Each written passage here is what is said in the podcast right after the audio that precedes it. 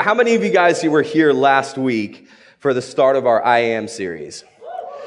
Man, I, I tell you, Pastor Stephen did an absolutely phenomenal job um, starting out with the, uh, the bread of life. And, and normally I don't, you know, I don't necessarily walk back a lot of the, the, the messages that, that are preached the, fall, the previous week. There was something that stood out to me that was, that was really profound in, in, in what he spoke. And he was talking specifically about the encounter that Moses has at the burning bush in which you know, after, after God gives Moses this commission to, uh, to go back to Egypt and to, and to lead the Israelites out of slavery, um, you know, he, he finally, because this entire time, God has been giving Moses instructions, but he's not giving him information. Like he's giving him instructions, he's showing him how, you know, how, how he can empower him to do all the things he's asking him to do. But then finally Moses says, who exactly are you?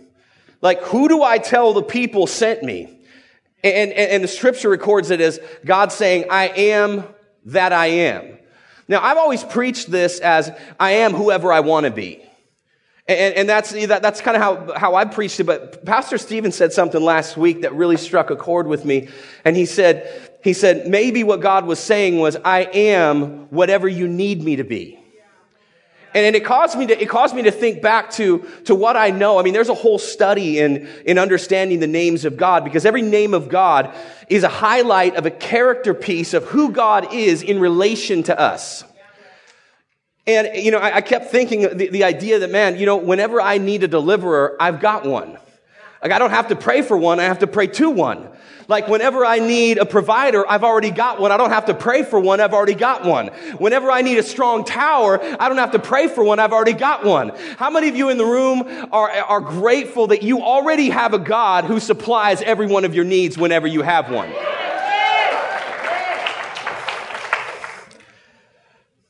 Amen. Amen. Well, I'm, I'm, excited to continue our I Am series this morning. If we've not met, my name is Joel Eklund. I'm the Generations Pastor here at the house. Uh, if you're a guest with us for the first time, we're so excited that you're gathering with us. If you're gathering with us online, you know, I, I, was, I was saying this to our first service, but like out of the millions of streams that you could have used, thank you so much for gathering with us this morning. We're so excited to, uh, to have you listening with, uh, listening in and gathering with us. Amen. How many of you have ever shopped on wish.com? Wish.com. Yes. Okay, if you're unfamiliar, if you're uninitiated to Wish.com, Wish.com is the exact place that you buy pure, unadulterated disappointment. not a joke, not a joke. So, when I was a, a, a wee lad of probably 26 or 27, uh, I, uh, I first encountered Wish.com. And I, I remember I remember getting on, like, like seeing this. This was kind of right about the time where all of a sudden Facebook went from just being like a, a, social media platform to Facebook becoming like a marketing platform, right? Where all of a sudden you would think about something in your mind and it would show up in your news feed. And then all of a sudden you're just like, who tapped my phone? you know? Anyway, so I remember thinking that I really wanted a nice leather jacket and, and all of a sudden this, this, uh, this ad pops up from wish.com and it showed me this really, really nice leather jacket. It said it was 100% genuine leather. And I'm thinking, I'm looking at this thing, it kind of, if you've ever watched Wolverine, it kind of looks like the jacket that Wolverine wears. And I'm like, I too could look like Wolverine, right? yes. And, uh, and so I, I, I, end up, and the thing is, is that when you're, when you're buying a leather jacket, how many of you realize that literal genuine leather costs something? I knew that, but when I saw that $25 price tag, I thought to myself, uh, maybe it's legit, right? So anyway, I buy this XL, uh, men's XL, excuse me, men's XL leather jacket. And this thing takes, for those of you who know, okay, I'm about to date myself here, but how many of you in the room ever used to uh, collect the, uh, the, the little coupons out of the bottom of cereal boxes and send them in for free stuff. Yeah, it was a sad, sad childhood we all lived. Anyway, but what you noticed about that was that whenever you, I mean, it would take you like a year, a year. in order to compile all the coupons that you needed. Then you send it in, right? And then it's like an eight week wait. This, like, this genuine leather jacket from wish.com took longer to get to me than the little coupon thing from Kellogg's. I mean, partially, I, I mean, I kind of, I was starting to set myself up for disappointment when I saw that it was being shipped from mainland China. And I was like, oh, shoot. and so all of a sudden, this thing, you know, this jacket gets to me, right? And I realized right when I opened up the package, this is not as advertised. I put that men's XL on, and it was kind of like if you've ever seen, if you ever seen Tommy Boy, it was like that. It was like that scene from Tommy Boy where he puts on Richard's jacket and he's like, fat guy in a little coat. I mean, literally, this like, this little tiny jacket, right? And I realized in that moment that there is a price to be paid for authenticity. You can call something authentic all day long, but if it doesn't fit, it ain't authentic. This morning, we're going to go through two of the I am states of Jesus. We're going to go through I am the true vine and I am the light of the world. We're going to go to John 15, verses 1 to 17. We're going to read a lot of scripture this morning, so just bear with me. Here in church. This is why you're here, right? Okay, let's go. Let's go. All right, starting in verse 1, it says, I am the true vine. Hang on, I, I want to make a distinction. How many of you recognize there are a lot of vines out there? There are a lot of things that call themselves sources of life, but Jesus makes the quantification right away in John chapter 15 verse 1 and says, I'm not like all the rest of the ones. I'm the only one. I'm the true one. I'm the authentic one. I'm the true vine and my father is the vine dresser. Every branch in me that does not bear fruit, he takes away, and every branch that does bear fruit, he prunes, that it may bear more fruit. Already you are clean because of the word that I've spoken to you. Abide in me, and I in you. As the branch, listen to this, as the branch cannot bear fruit by the self, by itself unless it abides in the vine, neither can you unless you abide in me. I am the vine, you are the branches. Whoever abides in me and I am him, he it is that bears much fruit, for apart from me, you can do nothing. For apart from me, you can do nothing. If anyone does not abide in me, he's thrown away like a branch and withers, and the branches are gathered, thrown into the fire, and burned. If you abide in me, and my words in you, ask whatever you wish, and it will be done for you. By this my Father is glorified, that you bear much fruit, and so prove to be my disciples. As the Father has loved me, so have I loved you. Abide in my love. If you keep my commandments, you will abide in my love, just as I have kept my Father's commandments and abide in his love. These things I have spoken to you, that my joy may be in you and your joy may be full. This is my commandment then, that you love one another as I have loved you. Greater love has no one than this, that someone lay down his life for his friends. You are my friends if you do what I command. No longer do I call you servants, for the servant does not know what his master is doing, but I've called you friends. For all that I've heard from my Father I've made known to you. You did not choose me, but I chose you and appointed you that you should go and bear fruit and that your fruit should abide, so that whatever you ask the Father in my name, he may give to you. These things I command you so that you will love one another. Come on, let's pray. Heavenly Father, this morning, I pray that we would be a people who learn how to abide in you. Not abide in our striving, not abide, not abide in our, in our busyness, not abide in our idleness, but Lord, that we would be a people who learn how to abide in you. We don't want to just produce fruit. We want to produce the fruit that you want us to produce. Lord, I pray this morning that you would help me to communicate this word as clearly as you want it communicated. And I help, I pray you help your people to hear it as you want them to hear it. Thank you, Lord Jesus. It's in your name we pray. Amen. You know, I'm going to go back real quickly and, and, and remind us that Jesus again says the true vine. Now, I, I don't know a whole lot about wine. I know a lot about sneakers. I don't know a lot about wine. And, so if, if you were to go to, if we were to go to the store tomorrow and you were to say to me, Joel, I want you to pick out the best bottle of wine in the entire store, I would tell you, I can't. Because I know nothing about it. Like, I, I don't notice the difference aside from the price. If I was to walk into Safeway tomorrow, I don't notice the difference between the $75 bottle on the top shelf and the $3 bottle on the bottom shelf. And to be honest with you, because I'm not as schooled in this, I might not even notice the difference in the taste. The only thing that I do know is that there are different vines. And where the vine comes from, the winery that it comes from determines the price that it actually costs. Now you can get a $3 bottle of wine, but there is a significant difference, apparently, in a $70 bottle of wine than there is a $3 bottle of wine. The truth is, many of the vines that we are connected to for our source of life are giving us $3 wine. They're vines. They're just not the true vine. My dad is a, is a fairly avid outdoorsman, as many of you probably know. And one of the things that, that you teach small children when you first go out in the woods, or at least that's what my dad taught us, is we would go out in the woods and he would tell us the difference between things that we could eat and things that we had to avoid. Because the reality is, is that I can go out in the woods and find berries, but if I don't know the source of those berries, in, instead of feeding myself, I might be poisoning myself. If I find a random mushroom out in the middle of nowhere, it might be a morel or it might be poisonous.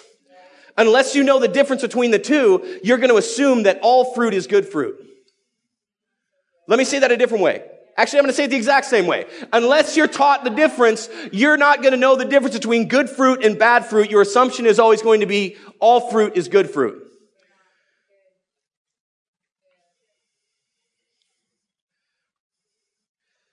You know, often the gospel can really seem simple. It can come off as very simple. Trust in Jesus. But applying simple truths often requires a phenomenal amount of faith on our part. There are all kinds of things that are going to tell you they're the path to real life, real fruitfulness. But before we really get started in the meat of the message this morning, I'm going to talk about a couple of counterfeit vines. I'm going to talk about counterfeit vines because it's hard to, it's hard to recognize the real if you don't know the counterfeit. The first one, career. I don't know what it is about American culture, but we are absolutely convinced that if we get the right job, we're going to be content. In fact, I've heard it said, and th- okay, whoever said this, this was, this was like, this is like a Zen saying that should never become a Zen saying because it's absolutely false. And that's, if you find the right kind of job, you'll never work a day in your life. How many of you love your job? How many of you work every day of your life? Yeah. Okay, I need to give somebody a news flash in the room right now. No matter what you do, you're gonna work. And it's gonna feel like work. If you are looking for contentment in your job, you are looking for water in a dry well. Contentment does not come from your work. Don't let anybody tell you that that's true. Listen to me. Like, we have this, a lot of times in the church, we can, we can tend to think that like, that, that, like pastors are like, they're all called and they're all content and they're all, they all love what they do. I love what I do, by the way, calm down. My point is this. My point is this.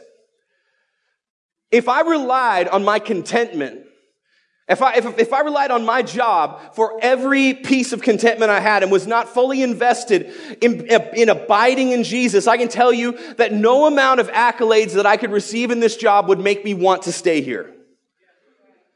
If all of my contentment is wrapped up in what I do as a pastor, it's not enough because it was never meant to be. Your job is not meant to be the thing that gives you the kind of attaboys and contentment that will actually sustain you in your life. You weren't born to just work. You were born to abide in Jesus. Number two, justice. Now, I really want to be careful here because as a believer in Christ, I absolutely believe that we should be uh, that we should be cognizant of injustice. And, you know, Martin Luther King said it this way, injustice anywhere is a threat to justice everywhere. But I'll be honest with you and say that right now the pendulum in the, in the American church is beginning to swing where we have a huge portion of people that call themselves Christians that their main focus is not Jesus and his gospel, it's social justice. And so to them, Jesus is not necessarily the savior of the whole world in as much as he's just the greater social justice warrior. I gotta be honest with you. If all you're looking for, if the gospel that you're, that you're preaching is only about injustice and it's not about regeneration, it's not about salvation, it's not about a new heavens and a new earth, your gospel isn't big enough and it's not good enough.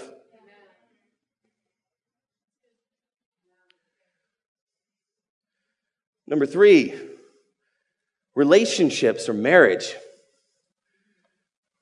There's some people in the room that are convinced that if they find the right community of people, or maybe if they find the right wife or the right husband, all their deficiencies or their issues are going to be met. Friend, I got to tell you, biblical mathematics are not the same as our mathematics.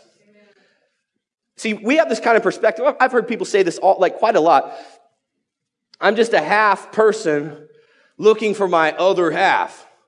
That is not how the Bible works. We are not half a person who finds another half a person and then we become one person. We are whole people who find another whole person and become one person.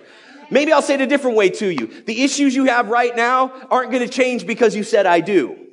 If you have a pornography issue, it's going to follow you into your marriage. If you have a lust issue, it'll follow you into your marriage. It doesn't just go away when you stand in front of a pastor and say, I do. Who you are follows you. Number four, and these are just some random ones I, I, that, that I grabbed out of, you know, just as I was thinking through this. Artistic expression or the accumulation of wealth. I'm going to put these two together because I, you know, I was really influenced by a lot of rock stars growing up. Honestly, like, I, have told this, I've told this story a bit, but like my, my goal was definitely not to be a pastor. My goal was to be like a Christian rock star. I wanted to be like one of those guys that just like tours around all over the place and that's like my entire life. That was my goal. But you know, I'll be honest with you, a lot of the guys that I looked up to as far as their songwriting, as far as their, uh, what they were able to do, you know, a lot of those guys have committed suicide now. Because no amount of artistic expression is going to heal your deficiency. It might explain it, but it's not going to heal you. You cannot rely on another source to heal you, no matter how much you think it might help. No amount of money will ever be enough for you either. Here's the big idea. If you really want to live, you draw from the source of real life. If you really want to live, you draw from the source of real life. You know, the, the, it's actually Peter that said it this way. So, so Jesus during his ministry, there's a lot of times we love to talk about, oh man, Jesus fed like 10,000 people. Like that's great. But at one point in his ministry, Jesus lost everyone. Because as he was telling the truth, people finally started listening. And they were like, oh, well, thanks for the free bread, but we gotta go now. Because, you know, he started in with the whole drinking my blood and eating my flesh thing, and, and they thought that he talked, was talking about literal cannibalism. And so Jesus then turns to his disciples and he says, Are you guys gonna leave me too? And Peter turns to him and said, Where are we supposed to go? You have the words of eternal life. See, they had spent enough time with Jesus beyond the miracles that they realized what they were tapping into was the light of life. Not just, wow, somebody got healed. Wow. Free lunch. This is awesome. When you find the real Jesus, you find the real source of life. You know, when I was growing up, we had uh, there was quite a few like different lakes and, and whatnot around uh, Okanogan, Washington, and that's where I'm from. Um, and the thing was is that there was sort of a hierarchy. You knew you knew the if you were going swimming, you knew the exact places that had decent beaches and the places that you wanted to avoid. One of those places was a was a lake. I'm going to loosely call it a lake because it's technically a lake, but it was called Duck Lake. If you've ever been there, you know exactly what I'm talking about. But Duck Lake, at, you know, at first glance, Duck Lake had a hmm, interesting color. It was very, very green. Like all throughout the lake, all you saw was green. About two feet into, like if you get off the beach by about two or three feet, all of a sudden, the entire, the entire bed of that lake is totally and completely covered with algae.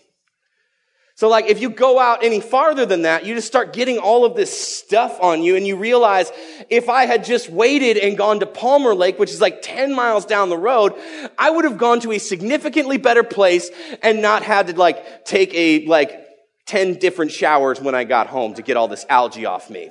The reality is, is that there is almost no one who has seen a scum-filled pond and said to themselves, wow, what a pristine body of water that is.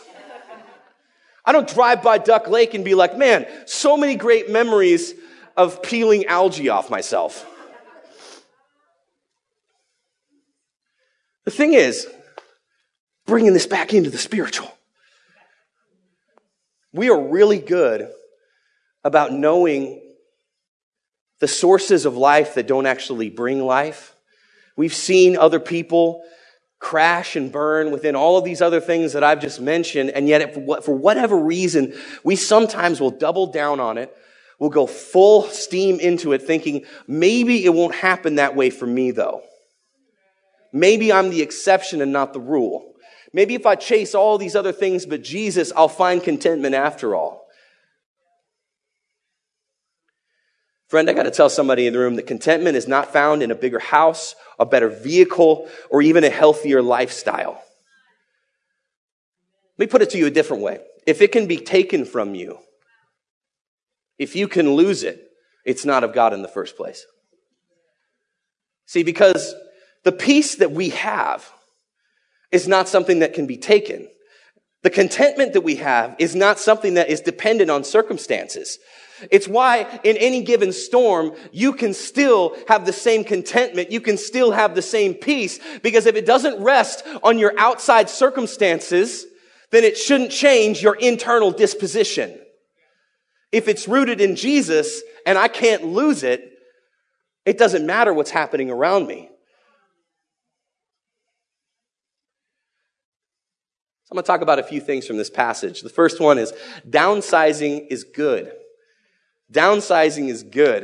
You know, the first thing that Jesus actually addresses in, uh, in John 15 is he addresses pruning and fruitfulness. And I want to I want to marry these two together because they're inseparable. They're inseparable. How many of you in the room have ever watched Tidying Up with Marie Kondo? If you haven't, and you have a de- and you have a very cluttered house, on one hand, I would encourage you to watch it, and then the other hand, I wouldn't encourage you to watch it because you're going to watch it and you're going to be like, I too should declutter my house. And then you'll spend like an entire week doing like two bedrooms of your house. Okay? But Marie Kondo, what she does is she goes around to these, uh, these basically hoarders' homes and she takes them through the process of eliminating all of their excess to get down, to get down to a minimal style of, live, of living. And then she teaches them after, after she gets everything boiled down, she teaches them like how to fold their clothes in a certain way to ensure that those seven shirts and three pairs of pants are actually going to be enough for you and that the space, like basically she's training you and teaching you how to stay decluttered. You know, when we moved, when we moved from Priest River into, uh, into our, in our current home, we moved from a two bedroom, two bath place Uh, it was about a thousand square feet to like a three bedroom, two bath. It was about 1400. And even though that's not a massive jump in size, I remember when we first moved in there, I thought to myself, we will never use all this space. There's no way. I mean, we had an, guys, we had an entire room we weren't even using. And I remember thinking to myself, it's impossible for me, it's impossible that we'll ever fill up this space. And today, I think to myself, man, do we need an addition? Like, I need another storage shed. Because the thing is, is that our propensity, our propensity is whatever space we have, we fill. Whatever time we have, we fill, right? Can I, can I contend to you today that idleness and busyness are two sides to the same coin? They might look differently, but they come from the same source and they produce the same fruit, futility. Busyness is not what God wants for your life. Fruitfulness is. There's a difference. You could spend your whole life being busy and not actually be fruitful.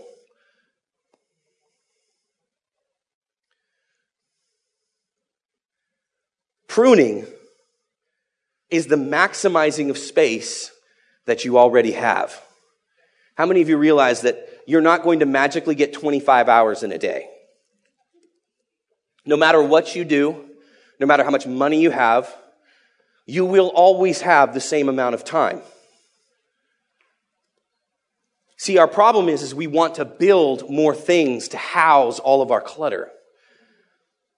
The reality is, is that we are designed to use the space that we have more effectively. Let me give you a, an example. I have a, I spent one day, one day, when I was about 15 years old working in an orchard. So that qualifies me to speak authoritatively about trees. I mean, it doesn't really, but I talked to the lady, okay? I talked to the orchardist, and we spent an entire day. This was like 12 or 13 hours. We spent an entire day going around, basically crawling from tree to tree and cutting off these little tiny shoots called sappers. And I remember thinking to myself, these are so small. Why does this matter? I'm literally spending so much time, effort, and energy on these little tiny branches that aren't doing anything wrong. And the lady told me, she said, she said, in order to maximize the fruit that comes off this tree, we have to violently eliminate every, every, every branch, even every small branch that might take from the fruitfulness that this tree could otherwise have. In essence, if I could say it a different way, see, many of us, we don't realize that trees, their, their propensity is not to make fruit, it's to make branches. They want to continue to grow outward, continue to grow outward, continue to grow outward. But what the vine dresser, what the orchardist is looking for is to reduce the, the length of their limbs in order to produce the fruit that they want. See, we have a propensity to look at scripture and think that pruning is a problem. That I have been bad and therefore God is pruning me. I have been, I'm, I'm, I'm getting pruned back, and so God is punishing me because I'm not able to do all the things that He wants me to do. Actually, if we were to take the scripture seriously, what we'd find is that Jesus said this. He said, Every branch that bears fruit, my Father prunes. Why? Because he wants to, he wants you to be able to produce the fullness of the fruit that he has for your life. Pruning is not punishment, it's a pathway to fruitfulness. If you want to be fruitful, you have to embrace the pruning process. And in fact, I'd maybe put it to you a different way. If you're not being pruned, you should be concerned. If you're not being pruned, you should be concerned.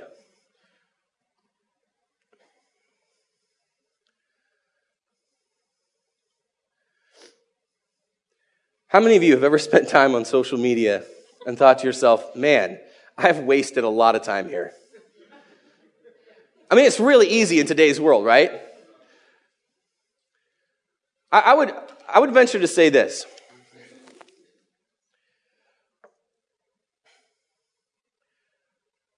I would venture to say that a lot of us have things that we are. It's like when you, especially when you, you get off social media and some of these other outlets that we spend a lot of time on, there's something in us that says, this isn't healthy for me. Why am I doing this? I would venture to say there are a lot of us that recognize that there are things that God wants to prune out of our life that we're not giving to Him because we're concerned about what we're going to do with the time that we've been spending on this other thing. What, like, what am I supposed to do with all this time? Well, everything else that was productive in the first place. See, nobody wakes up in the morning and says, I want to produce nothing in life. Like, that's, that's not a goal. Like, very few people say, like, my goal is to do absolutely nothing, have no footprint left of me when this, you know, when my time is done. I want nothing in life. And yet, despite the fact that we live in an era where we have more access to information and inspiration and, and, and all sorts of opportunity than probably at any other time in human history, on an individual level, we tend to be creating less. Because with all of those things also came a lot of distractions. You were designed with a purpose in mind. You'll never be fulfilled until you're connected relationally to Jesus and producing the fruit that you were born to produce. Number two, trust in Jesus. Again, this is, this is one of those, this is one of those statements that I want to remind you that the Bible is not like, is not a 10 step narrative of how to be a better person. The New Testament, the, the, the, overarching message of the New Testament is trust in Jesus. Like if I could, if I could get you to do one thing coming away from this message, it would be to trust Jesus more. In fact, this, this perspective of the vine and the vine dresser, can I remind you that the branches don't choose what they receive from the vine? Like the branch doesn't have this, doesn't have this like, this intellectual connection with the vine where it's saying, ah, I don't need that nutrient. Please give me twice what you're giving me of this one. Please give me three times what you're giving me of that one, and I'll take none of the other stuff. No, the vine, the vine decides what is given to the branches in order that they may grow and produce the kind of fruit that the, that the, the vine is looking for.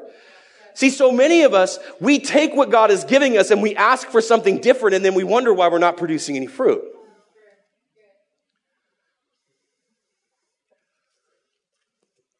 Even in difficulty, our hearts are tempted to believe that God is doing something to us rather than walking with us.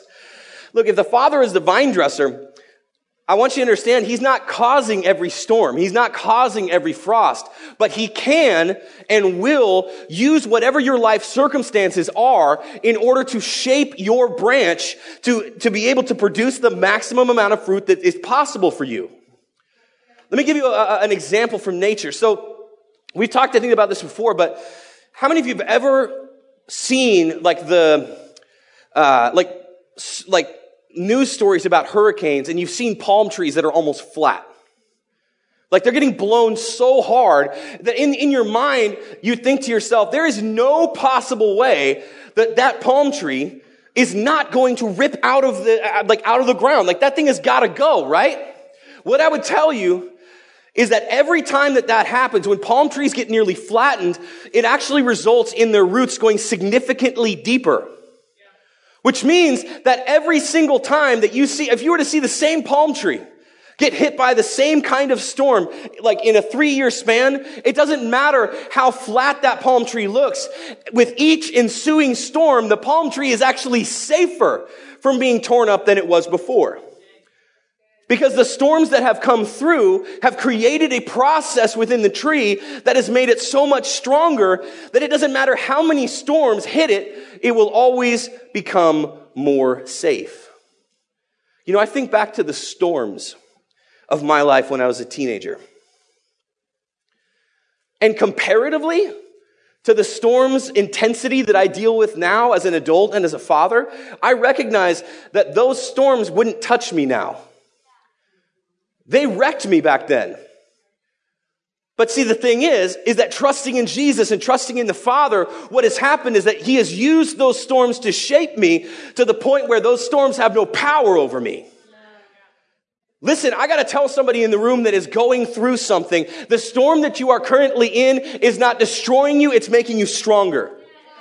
If you trust in Jesus that He will give you everything that you need, you will become stronger out of this and not weaker.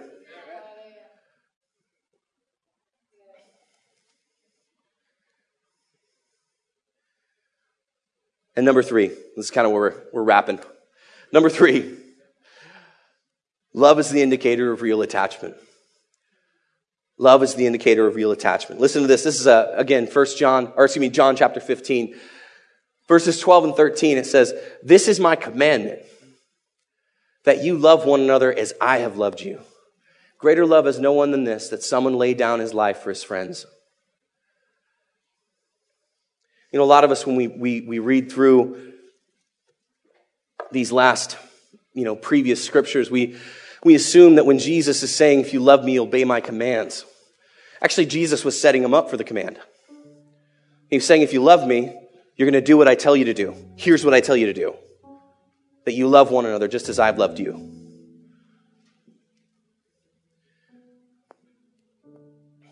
Can I ask you a question? How did God love you?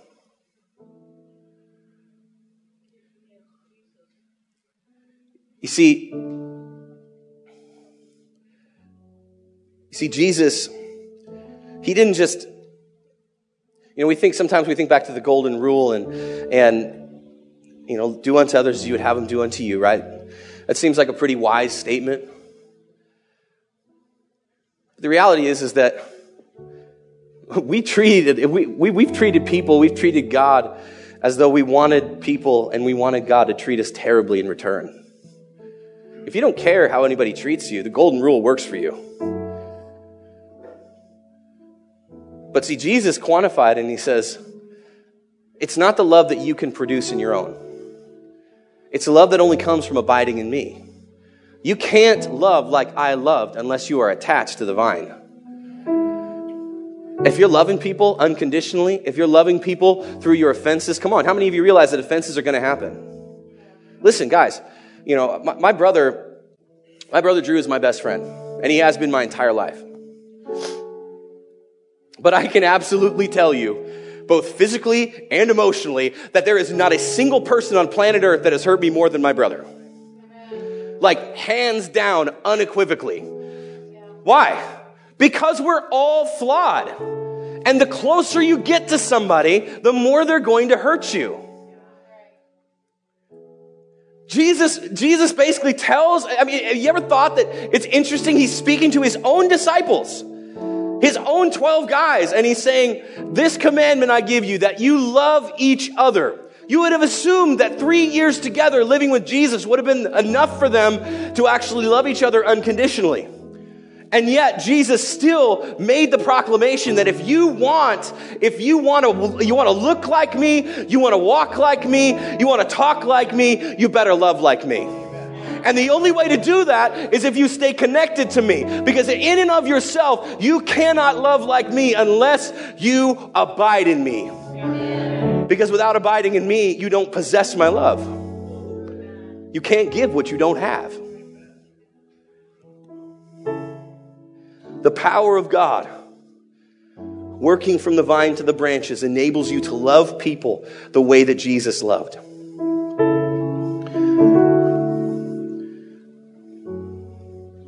Verse 34 and 35. Again, this is a repeat of, of, uh, of John 15. It says, A new commandment I give to you, that you love one another just as I have loved you. You are also to love one another. You know, I think about the last hundred years, especially, but I mean, if you were to take the last 500 years of church history, all the revivals, all the miracles, all the, all the times that God turned nations around, all the times that He rescued us when we were at our darkest.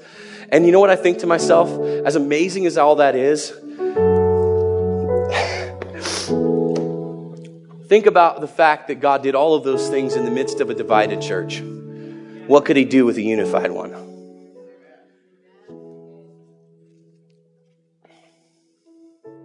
I'm going to take you to one more passage of scripture and then we're, we're, we're, we're circling the airport, guys. I promise. John chapter 8, verses 2 to 13. It says, At dawn, I want, you to, I want you to grab hold of this for just a minute. At dawn. Okay, the, the passage of scripture that we are using right now is one entire day.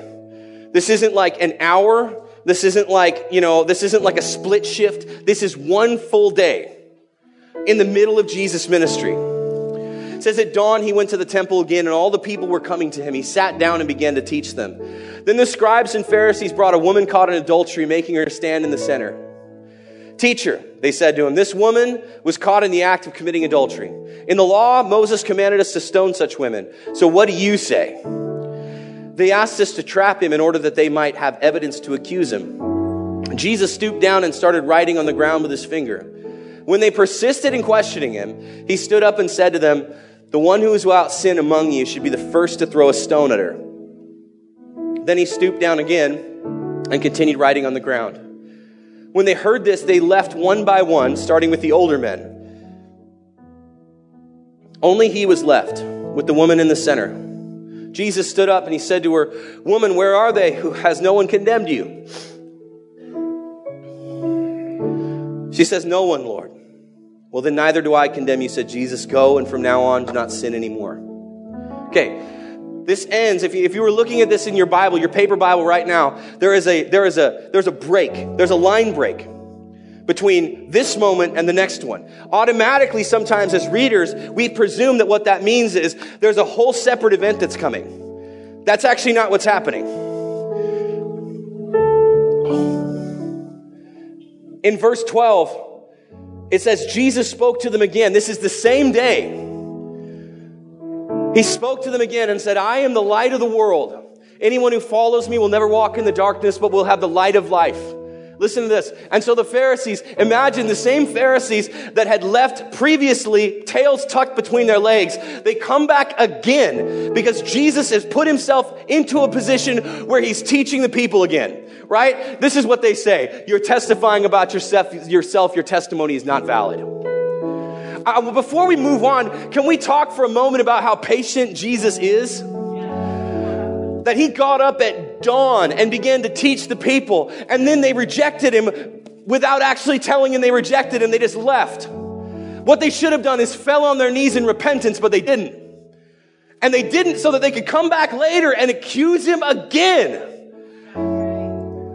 Man, it's so easy to dunk on the Pharisees and the Sadducees and all the other E's and basically say, man, if, if that had been me, if I'd have been there, I would have repented. But friend, can I tell you, there's some people in this room that Jesus has been trying to reach you, trying to save you, trying to restore you, trying to pull you out of your darkness and into his light your whole life. But I gotta tell you, today is still your day. The Bible says, I've stretched my hands out to you all the day long. I've stretched out my, I've stretched out my reputation to you. I've stretched out my love to you. I've stretched out my grace to you. Don't reject it in your hour. The work of God testifies for itself. You know, John said that, or excuse me, Jesus said that to John the Baptist. John, in a moment of unclarity, lost heart. He, he'd heard the, the ministry of Jesus and what he was doing, and it looked so familiar to his own ministry that he thought maybe this is just another messenger. Maybe this is just some other guy. And so he sent his messenger to him. And he says, he says, Are you the one? This is, I mean, keep this in mind. This is the same John that prophesied when he baptized Jesus that this was the Lamb of God who takes away the sin of the world. And then in a moment of doubt, he sends his own, his own, his own messenger and he asks the question, Are you the one or should we look for somebody else? And Jesus says to him, Listen, go back to John and say, The sick are being healed, the dead are being raised the gospel is being preached to the poor. Blessed is the man who's not offended by me. Listen, we've all had doubts. We've all had issues. We've all had these thoughts. But I can tell you today, Jesus is reaching for you. Listen, you know, just like with the true vine, by saying that he's the light of the world, he was saying that every other light, by definition, is a false one. How many of you when you see a UV light, you think, wow, the sun, majestic. You see somebody with a fake tan, you're like, wow, you look great. Come on, we know the difference. They might look similar, but the result is far different. I'm the light of the world. I'm going to read that again. I just I love this verse so much. It says, "I'm the light of the world." Listen, Anyone who follows me will never walk in darkness, but will have the light of life. Are you tired of being confused? Are you tired of being unsure what's going to happen? Are you tired of relying on politicians? Are you tired of relying on religion? Are you tired of relying on do goodism? Then I, friend, I gotta, I gotta, I got some good news for you this morning. None of those are real lights, but there is one. It's Jesus, and He's the light of the world. If you want to stop walking in the darkness and confusion of this age, I can tell you, you come to Jesus, and He's going to light your path for you. You might ask me, Pastor Joel, do you know what's going to happen? No, I don't, but I know that God is going to be there, and He's still going to be good.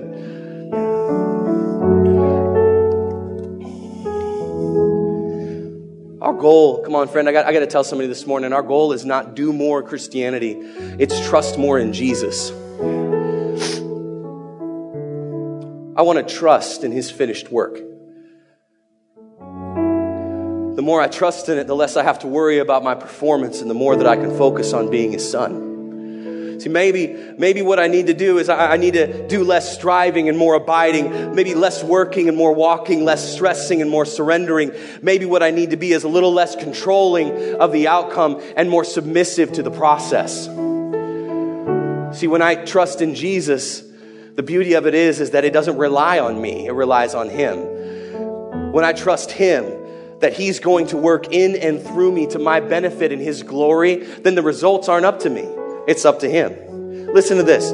This is the last thing. Hebrews 12, 1 and 2 says, Therefore, since we are also, we also have such a cloud of witnesses surrounding us, let, let us lay aside every hindrance and the sin that so easily ensnares us. Let us run with endurance the race that lies before us, keeping, listen, keeping our eyes on Jesus, the pioneer and perfecter of our faith. For the joy that lay before him, he endured the cross, despising the shame, and sat down at the right hand of the throne of God. I'm not out here doing this on my own. I have an example. I have, a, I, have a, I have a prize and a goal that I've set my eyes on that will never put me to shame.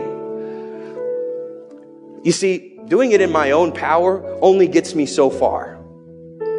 And it never gets me far enough. You know, I'm reminded of the, I'm reminded of the story of the prodigal son. You know, and after, after all of the, all of the stuff goes down, he gets his inheritance, he goes and he spends it in wild living and he does all sorts of things. And then he has a realization moment where he says, well, this couldn't really get a lot worse. I may as well go back to my father. And so he begins to go back, and I, I, imagine that his entire way home, he's rehearsing exactly what he ends up saying to the father. But the scripture records that while he was still a long ways off, listen, friend, if you're trying to, if you're trying to get to God through some sort of moralism, just like the prodigal son, dude, you're a long way off. It's not you that comes the rest of the way. The scripture says the father ran out to him. You don't have to do this all on your own, and in fact, you can't. So stop pretending you can and begin to trust in the work of Jesus for you. Come on, let's pray this morning. Heavenly Father, we thank you that we are not a people of striving. We are not a people of busyness. We are not a people who have to stretch ourselves thin in order for you to produce fruit. God, I thank you that we don't have to do anything except trust in you, except follow you, except obey you and abide in you. God, we don't want to be a people who are trying to work for your, for your, uh, for your favor, but we want to be a people who rest in the knowledge that you have already given us the favor that you earned at Calvary on our behalf. We already have it. I'm going to just ask you one question this morning. Do you need Jesus? I mean, it's kind of a rhetorical question. Every single person in this room needs Jesus, but I guess I want to ask it to you is do you want Jesus? Listen, friend, you know, maybe maybe you're somebody who has been far off from the Lord. Maybe you at some point in your life you said yes to him and and and it's sort of been a series of of, of missteps and, and and you've walked away from from, from your God. Or maybe, or maybe you're here and this is maybe, maybe first time in church and, and, and you're hearing this message of, of, of trusting in Jesus for the first time. And, and you want to say, yeah, I want to trust Jesus with my life. I want to trust Jesus to come into my, into my heart, into my experience. I want to learn what it is to abide in Him. If that's you this morning, and you need to recommit your life to the Lord, or if you need to commit your life to the Lord for the first time, if that's you today, I'd like you to raise your hand. I want to pray with you. Is there anybody in the room that today's your day? I need to, I need to say yes to this Jesus. I need to come into his house. I need to come into his presence. I need him to, I need him to renew my spirit. I need him to regenerate me. I need him to put me back on the right path. Thank you, Lord. Thank you, Lord. Jesus, we thank you this morning that you are the way, the truth, the life, that you are the light of the world, that you are the true vine. And Lord, when we're connected to you, when we're connected to you, everything that we need is supplied, all of our desire is met, and all the fruit that you have for us is produced. God, I pray that we would be that people. We would be that people who are committed to abiding in your presence. We thank you, Jesus. It's in your name we pray. Amen. Come on, can we give the Lord a hand of praise this morning?